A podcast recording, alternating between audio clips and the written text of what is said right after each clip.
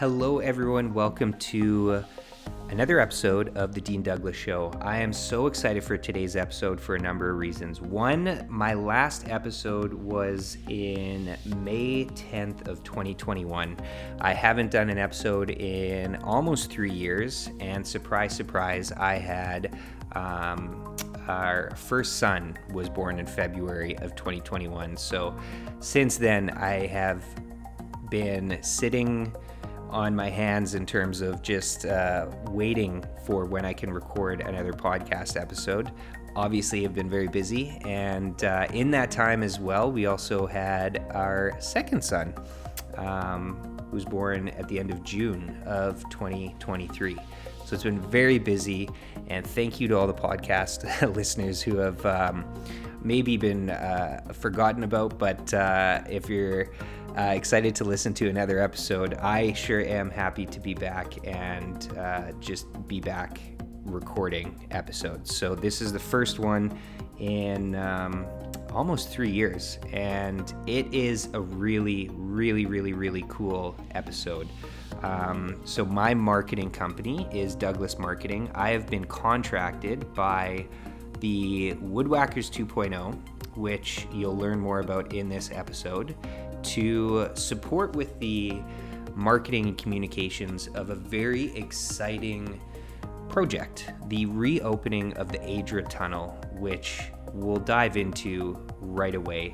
It is an amazing 1,600 foot tunnel along the Kettle Valley Rail Trail, and it's been closed for four decades and it is very close to reopening. And I've been supporting the reopening of the tunnel in respect to the marketing and communication. So I've done, uh, I've updated and built their new website, which is adratunnel.com. Um, we just created a new Facebook and Instagram account at Adra Tunnel, and we'll be doing some newsletters. Um, I supported with uh, the creation of their most recent press release, uh, contacting media, lining up media, um, interviews at the tunnel, and working in collaboration with a number of amazing people. Two of which are with me uh, in this episode. And I will withhold the intros because they uh, do it themselves right in the beginning of this episode. I really hope you enjoy. Uh, welcome back. I hope you enjoy this episode. Thank you so much for your patience, and we'll dive right in. Enjoy.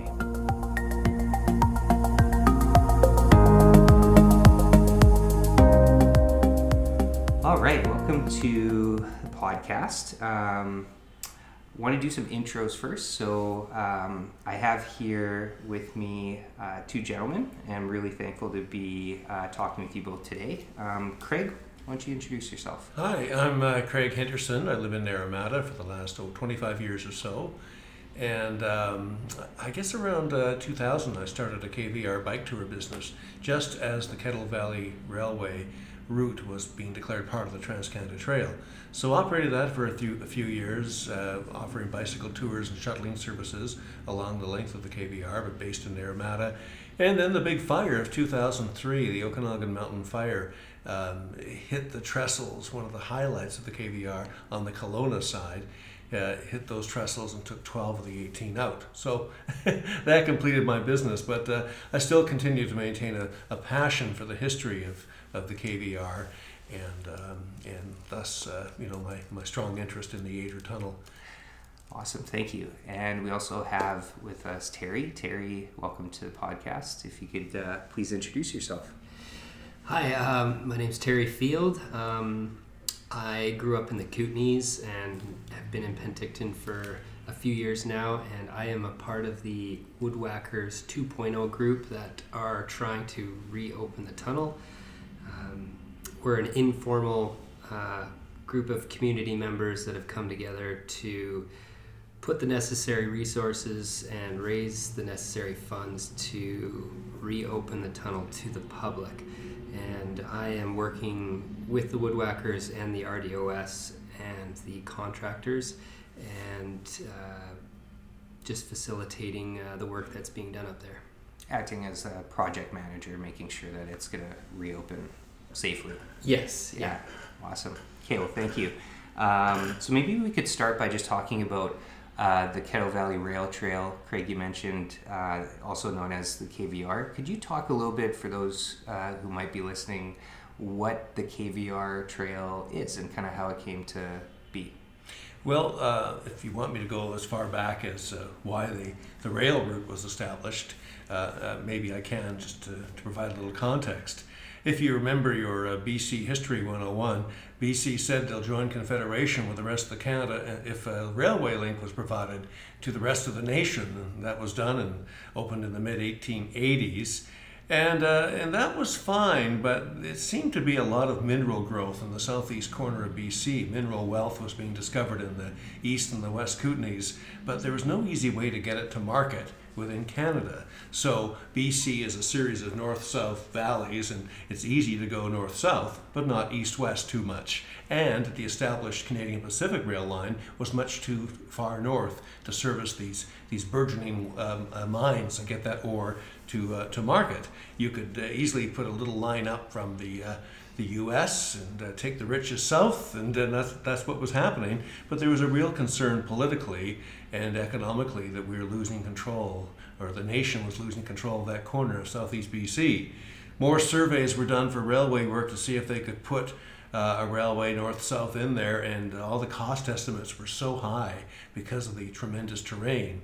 Um, but eventually, uh, they you know continued to look at it and, and throw money at the problem and decide, well, I guess we can move forward. So, uh, starting around 1910, 1911, the first serious surveys were done, uh, hiring uh, hiring uh, Mr. McCulloch as the chief engineer to uh, to take on the project and uh, and he was the guy. He was the guy that pulled it off on time and on budget. And uh, twelve million dollars was the budget, which seems like a pittance today, but uh, but the uh, you know the work got through, and the completion was done in 1915. So technically, the KVR starts in Midway, BC not too far out of Rock Creek, between Rock Creek and Greenwood. That was sort of mile zero. And the other end was, well, it's, sort of a two forked end. For a long time, it was at Hope where it joined the CPR main line, but there was also an opportunity for it to join the CPR main line at Spence's Bridge in the Fraser Canyon. So, so those are the fingers of, of the KVR and it operated in our area, uh, as I said, from about 1915. Well, the, uh, the section through the Coquihalla Canyon going down to Hope was closed first in the 50s because it was just too extreme with avalanches and slides to maintain a railway there, continuously having to, to fix things and uh, losses of life from trains going over the edge. So the, the powers that be at the Canadian Pacific Railway, the, the mother corporation of the KVR, closed it in the 50s but continued to operate to Spence's Bridge.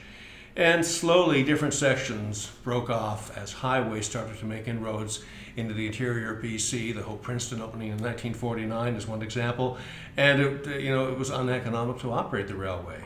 We would have all have loved to have it saved, but uh, but slowly pieces uh, pieces broke off. Passenger service out of Penticton heading east stopped in 1964, but uh, freight service continued.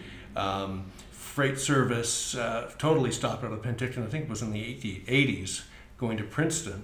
But uh, but yeah, so different, different sections closed off at different times, and for a while it sat there, and there was hope that a tourist train could be uh, could be made uh, into a business case, a business model, but no, it never never uh, came to fruition. So so you know what happens when you uh, you don't look after something and maintain it, like the infrastructure of a railway needs, well, it falls apart and things fall into disrepair and, and get dangerous. So citizens used to uh, started off, I think, on the Myra Canyon up above Kelowna, with uh, with trying to repair some of those bridges in there as they were uh, deteriorating. But eventually, it became uh, a part of a, a, regional park and then a, a, provincial park status too. And in our area, from Naramata to Penticton, um, it was, as, as, I mentioned, part of the designation of the Trans Canada Trail around 2000 and 2001. So that's what brought it to prominence a bit. Um, Adra Tunnel itself is, as you mentioned, the only tunnel on the KVR. It's 1,600 feet long, or about 489 Peter, uh, meters. I think Terry can speak to that a bit more, but uh, um, but you know it was closed for safety. I remember the blockades going up in '93 People could still get through because it was an intense, immense darkness, but there was fallen rock inside and inside, and it was just really not uh, uh, very, very safe inside. And um, yeah, so that's what brings us today to, to talk about Adra Tunnel because it's uh, it's long been in our community of Naramata sought as a, you know a cool place on the hillside above the village to go and explore. But uh, you know we're, we're all excited about the prospect of having it open for recreation. Yeah, absolutely. Thanks for that context. And me, I've moved to Penticton only three and a half years ago, so I'm new to the whole region. I think that context is very helpful.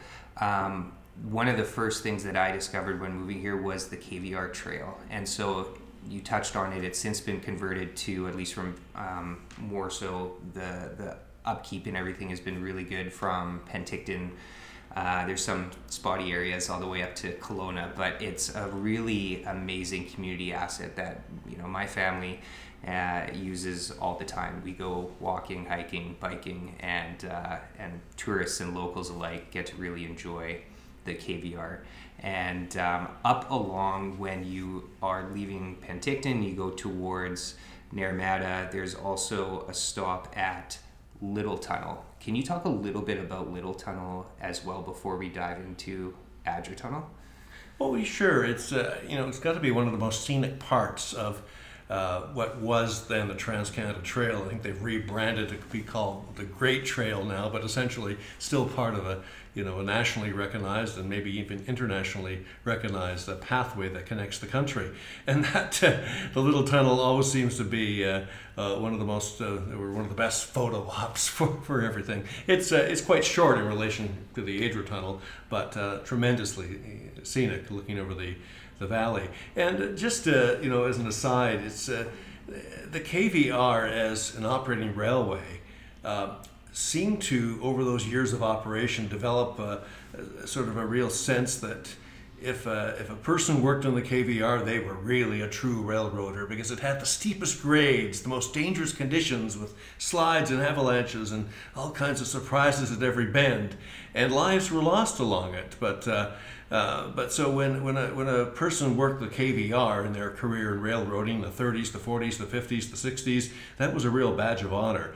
And, and when the railway was closed down, well, that romance remained in a sense. You know, songs were written, books have been written, uh, telling the stories and, and that sort of thing. So I'm, I'm really glad that we have those to draw upon these days, the, the uh, various chronicles and, uh, and uh, stories from the railroaders of the past. But yeah, but Little Tunnel. Um, the, the, story goes that uh, Andrew McCulloch he had to get east from Penticton and connect with Midway, and his uh, his uh, junior surveyors thought that they would hug Okanagan Lake around to Kelowna, and but uh, when McCulloch looked at those plans, he hiked the area himself and determined that uh, you know this is around 1910 that uh, no there have been too many too many bridges and that sort of thing and and uh, so, uh, so that's when he decided to go on the hillside above Naramata and on a series of three levels or two switchbacks to, uh, to gain elevation.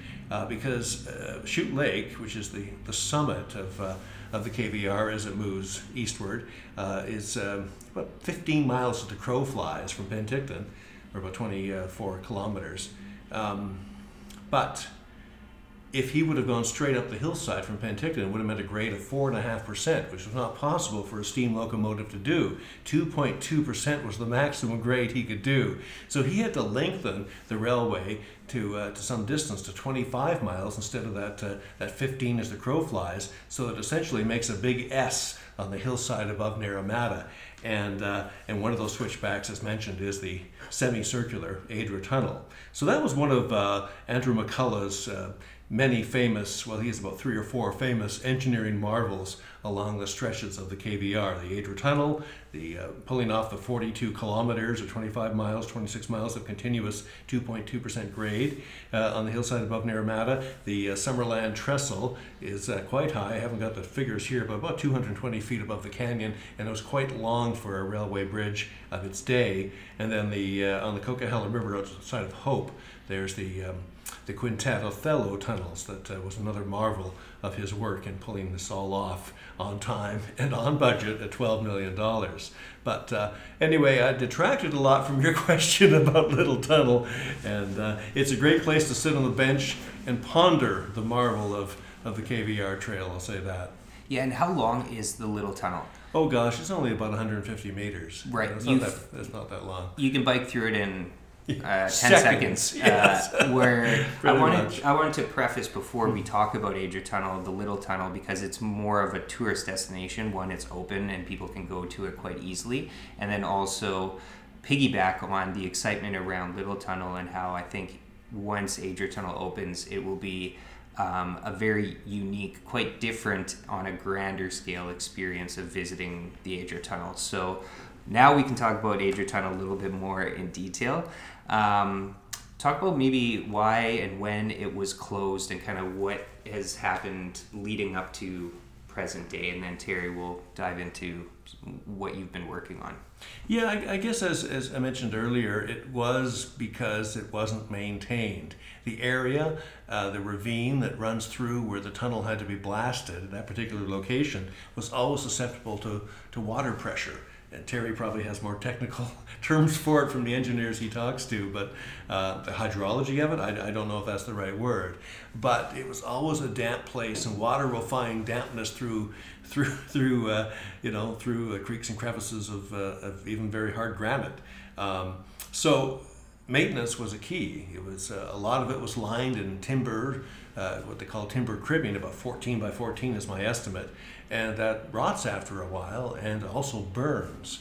And so, in my time in the last 25 years around Naramata, it had suffered uh, two mysterious fires, um, and you know, and that that uh, eventually led to quite a bit of devastation with collapses of the rock. Once the timbers burned and the rocks heated up, there was collapses all through the tunnel. So, so what we're seeing now, I mean, there was hope uh, back 15 years ago, uh, 18 years ago, that a volunteer group in our community of uh, mostly retired gentlemen, uh, assisted by their, their partners in life, would go up and, uh, and, and work on improvements to the Kettle Valley Railway Trail, putting in picnic tables and outhouses and that sort of thing.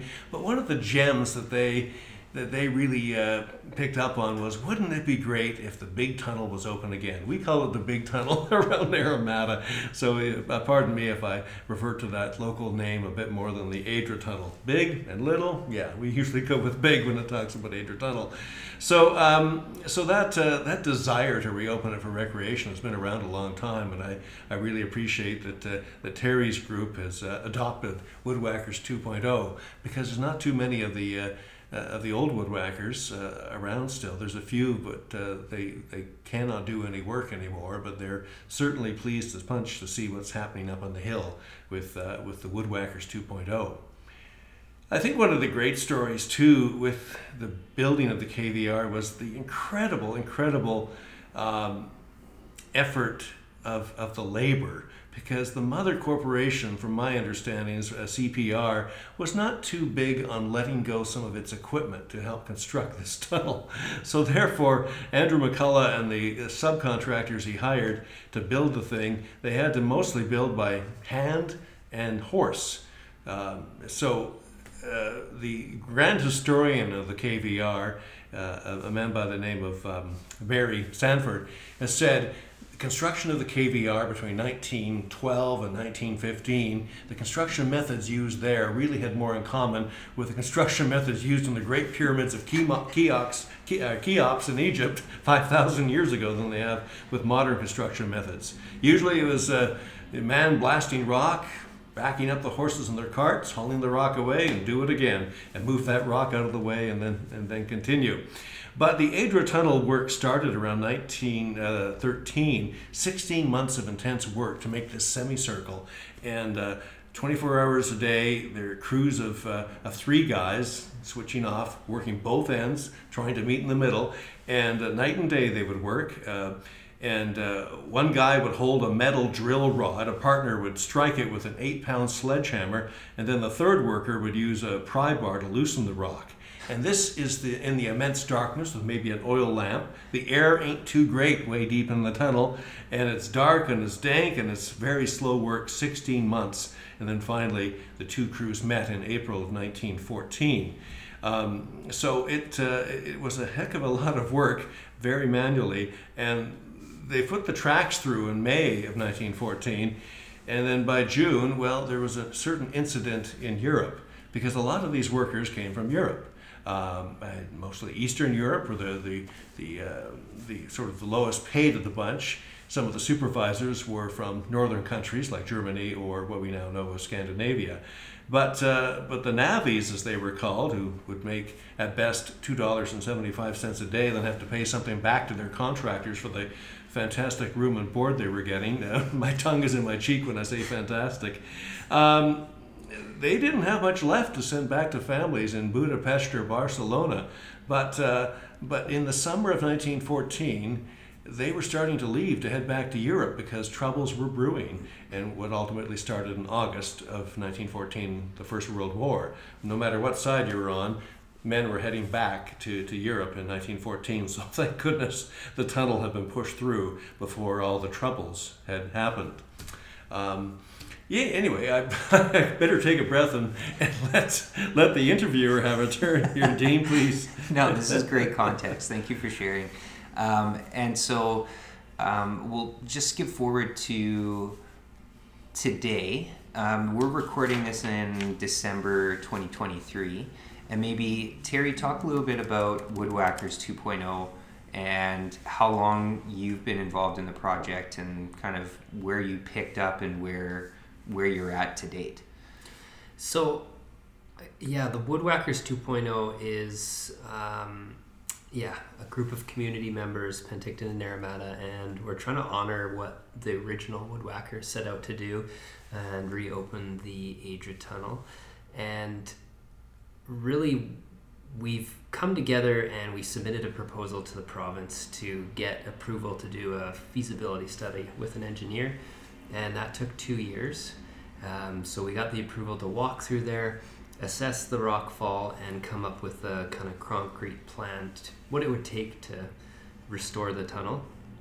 Then we went into our phase one and we were able to clear all the fallen rock, do another feasibility study with the engineer, and uh, get approval from the province to start actually scaling the rock and installing rock bolts. So I've been involved um, just over a year and a half. Uh, I believe the group's been at it for going on four years now, uh, from getting approval and getting a permit to actually working on site. Um, so, and in that, we've uh, had to raise funds to do the work. We don't have any public funding at the moment. It's uh, all community fundraised, and uh, a lot of businesses in town donating their time and volunteer work and equipment um, from businesses in town, and so we've uh, we're a small group, and we've rallied to uh, get this thing open. We've hired a company out of Kelowna called TNA Rockworks.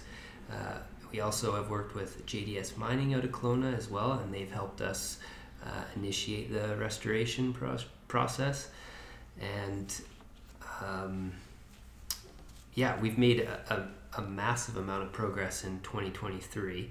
Um, in 2022, uh, majority of the work was clearing out the the tunnel, and then that kind of rolled over into having to raise more funds, uh, and then we started actually securing the rock, and we've secured um, 1,200 feet of the tunnel, and we have 400 feet left. So you know we're, we're around the 100 meter mark left to go and um, you know we can we can see the end and it's really exciting and um, yeah ultimately we want to kind of honor the original woodwhackers we want to open this up to the to the community we want to connect Kelowna and Penticton and the Okanagan and bring it together and honor the history and you know it's going to be a huge impact for tourism and for everyone to experience and create memories, and it's in our backyard. So I'm really excited to be a part of this project. I have my family's from Naramata. I have kind of this nostalgic feeling when I go to Naramata, and being a part of this project has been just like, um, just a once in a lifetime for me. So um, it's it's been amazing to see the community rally and come together. There's lots of challenges and hoops to jump through something like this through the province, uh, and we've basically not taken no for an answer, and everyone's still showing up after you know year three and year four and showing up every day and we're we're gonna get it done. And we're very close. We're very very close so Awesome. And how are you pulling out that rock? Are you using horse and uh, no, by hand or? yeah, uh, no. Uh, so we have a, a few pieces of equipment. One uh, piece is a 980 cat loader, donated by Peter Brothers in town, uh, and we've cleared out 2,000 cubic meters of fallen rock. We estimate, um, and we also used uh, excavators and bobcats uh, but primarily that loader. And you just you go in, you fill the bucket and back out, and it took about six months to clear. Wow. And that was all volunteer hours. Wow. So, um, yeah, and then we have been continuing clearing as they work and scale the unstable rock off the walls in the back. Yeah. And uh, so it's probably over 2,000 cubic meters, but that's what it took to clear out to do the feasibility study. Yeah, amazing. And we had a chance, uh, uh, both Terry and I had a chance to go and visit the tunnel. Uh, he brought me through a tour uh, at the end of October, so I actually got to walk through the tunnel with Terry, and that was quite the amazing experience. Walking through a tunnel is unlike anything else. I can't I can't really compare it to anything else. Um, it's it's quite unique. It's cool. It's eerie. It's um, I, I, don't know. It's just something that I I feel like people just need to experience, mm-hmm. and uh, it was quite something. And even since then, you guys have also started to install lighting, and maybe talk a little bit about that because when I walked through the tunnel in the middle of the day, it was pitch black because it, uh, like Craig mentioned, is uh, like a curved tunnel. It's not you can't see the end of it, so it yeah. gets dark really quickly. Um, but you guys are, have already insta- started installing some lighting. Yes, so we're gonna have um, we started installing motion detected LED lights that are gonna be powered by solar. Um, so every 50 feet, um, as you walk through, it'll trigger on and it'll stay on for we think you know 30 seconds to three minutes. We're not sure how long um, but uh, as you progress through the tunnel the tunnel will light up uh, so you'll be able to walk and bike through it safely. Um, but we also want to still capture that natural eerie kind of tunnel feeling. It's not going to be this super bright light. It's going to be natural and um, yeah but you'll be able to walk through the whole tunnel and and be able to do it safely. Yeah, cool. And when you say you've secured uh, secured uh, 1,200 feet, what does that mean to someone that isn't familiar with uh, some terminology? We'll just do some definitions. Yeah. So um, there's a series of scaling which you're using um, bars to pry unstable rock off. So you sound the rock. If it sounds drummy, they call it. Um, it seems loose, then you pry it and scale it down so you leave competent rock um, if it uh, sounds solid and tings, and then you leave it. Uh, so there's a series of scaling first. You scale rock down, and then um, you install rock bolts, which are uh, resin bolts, or split sets, which are uh, another form of rock bolting. Uh, and we also have some areas with mesh uh, like you would see on a highway. It's called Tecco mesh that you drape along the walls. So those are used in areas that are fairly crumbly, uh, not unsafe, but just over time if there is rock fall, because like Craig said, there's a lot of water in there, so there's a lot of freeze and thaw throughout the winter, which creates more unstable rock, and that'll just let it fall to the shoulder into the ditches uh, instead of onto the uh, pathway, which will kind of help with maintenance. So we kind of progress through the tunnel. So there's 100 meter sections that are fine. We've scaled and it's just natural, which is great. And then there's area where, you know, there's a lot more mesh and a lot more uh, wire mesh above your head, which allowed the workers to kind of work under a, a safe area. So they progress with a sheet of mesh above their head, do the resin bolts designed by the engineer, and then install another piece of mesh and kind of progress in sections because you always have to work with a safe area above your head. Right. So a series of scaling and rock bolting and, and hanging mesh. Amazing. Yeah, it was really cool because we actually got to see the workers uh, scale some rock when we visited the tunnel, and mm-hmm. that was amazing to see just the, the labor that is involved in like the, the those guys that are doing that work. It's uh, it's quite something. Yeah, it's it's wild. It's the it's like it's I, I was up in the basket and you know your adrenaline's like you know the feeling when you're I don't know if you guys have surfed before, but you get taken by a wave and you're like mother nature is like you are so vulnerable and the ocean is like this powerful beast like when you're in the tunnel and you're prying rock and rock falls down you have that feeling of like wow i am nothing like this this tunnel is it's just powerful in there. And uh, these guys are nuts. Like tna have been they're just such a good group of guys and they're so knowledgeable and so um, yeah they're just they're solution based and they've been really helpful for us but they're also you know a little haywire. Like they and you got to be to do that work. Yeah absolutely. Yeah. Yeah that's really cool. Um, yeah it's a very accessible trail too. You know I, I think back to the late 1990s when myra canyon above kelowna and it's accessed by, by two roads out of Kelowna, so it really became a popular, and still to this day is a very popular uh, destination the most popular things to do in Kelowna is go up to Myra Canyon. So, over the course of about 14 kilometers, uh, you go over um, 18 uh, trestle bridges and through two tunnels. None of those tunnels are as long as our tunnel, or as scary, or at least yeah, as yeah. exciting as our as our Adra tunnel. But uh, but this has uh, all the potential to you know to increase uh, uh, visitor enjoyment to to our area. Um, services like the one I used to offer continue to this day, dropping off cyclists at Chute Lake, where uh, you can be taken in a, a, van with your bicycle up there, and then you can enjoy the 42 kilometer, 2.2% descent all the way back to Penticton. You still have to pedal a little bit, but you've got the grade to your advantage. And of course, e-bikes are, are everywhere these days too. So the time has really come to uh, to see this tunnel open up for, for all to enjoy. Um, I, I, really like the group's planning, the Woodwhackers 2.0, already sketching out what some of the amenities will be.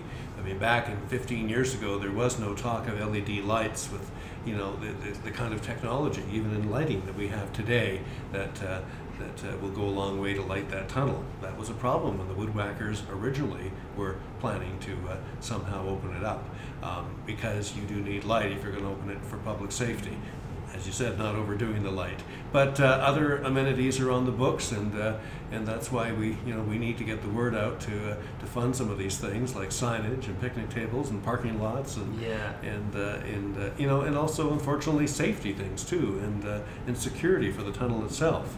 Um, it's the backwoods to some degree, and some of the users of the backwoods are not all responsible, and so therefore we have to uh, bolt things down the odd time and, and provide some security gates as well for when the tunnel isn't safe and when it needs to be closed at times.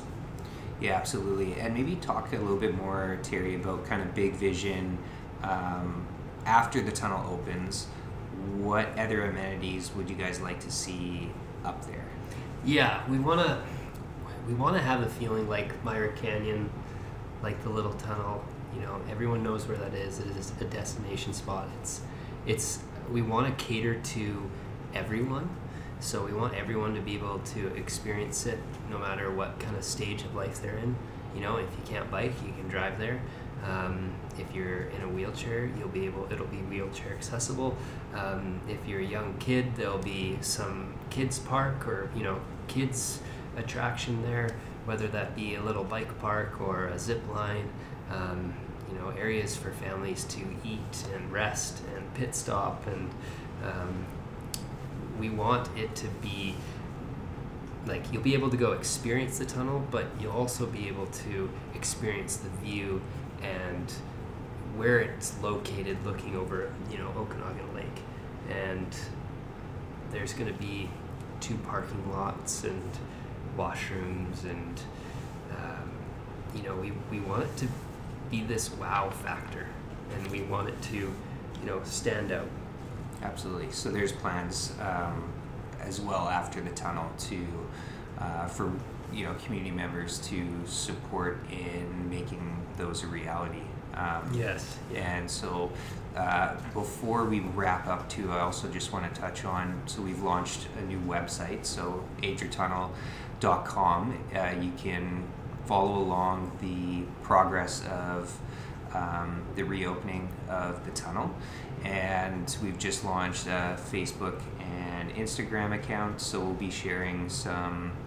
Uh, content through there, just at Adra Tunnel, um, both on Instagram and Facebook.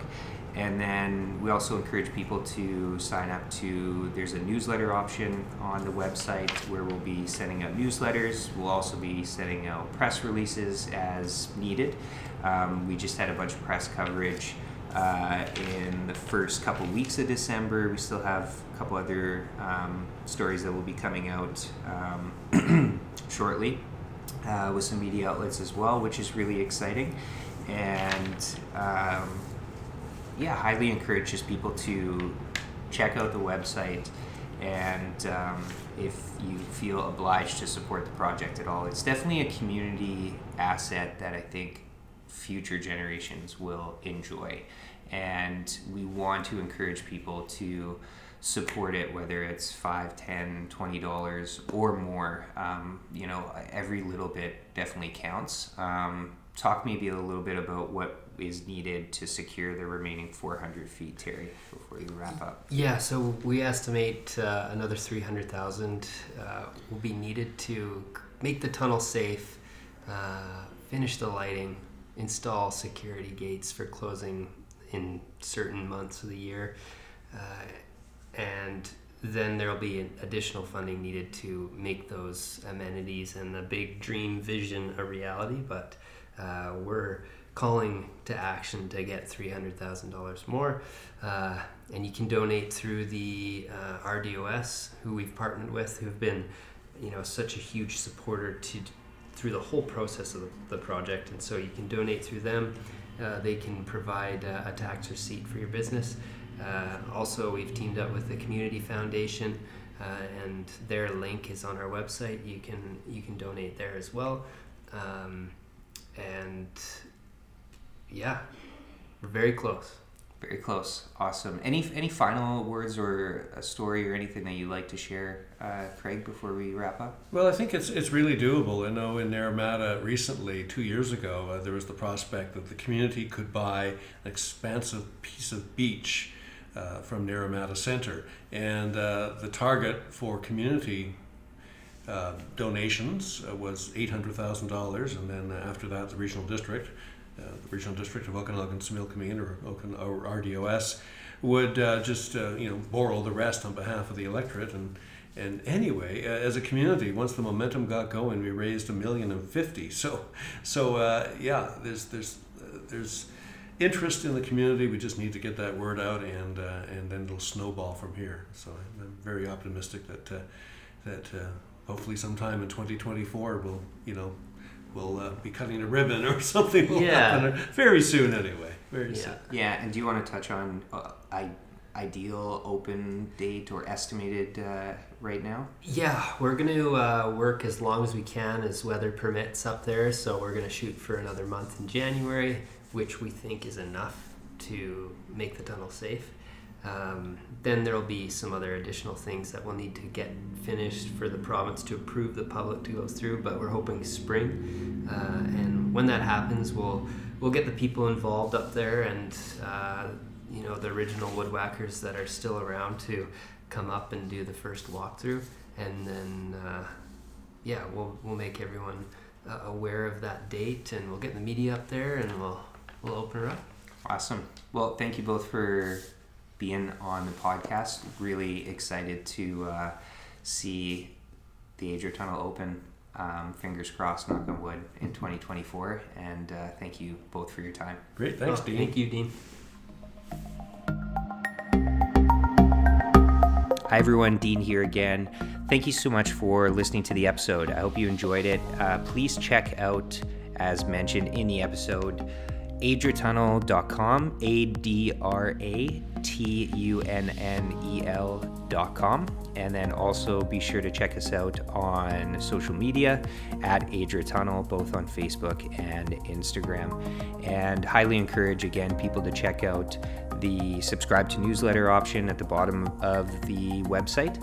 And really excited to continue collaborating with. Uh, Terry and the amazing individuals all involved in this project. It's really, really cool, and uh, it's quite the experience walking through the tunnel. I am really excited for future generations to be able to go up there and experience what it's like. And it is just a really, really unique experience that I encourage everyone to check out.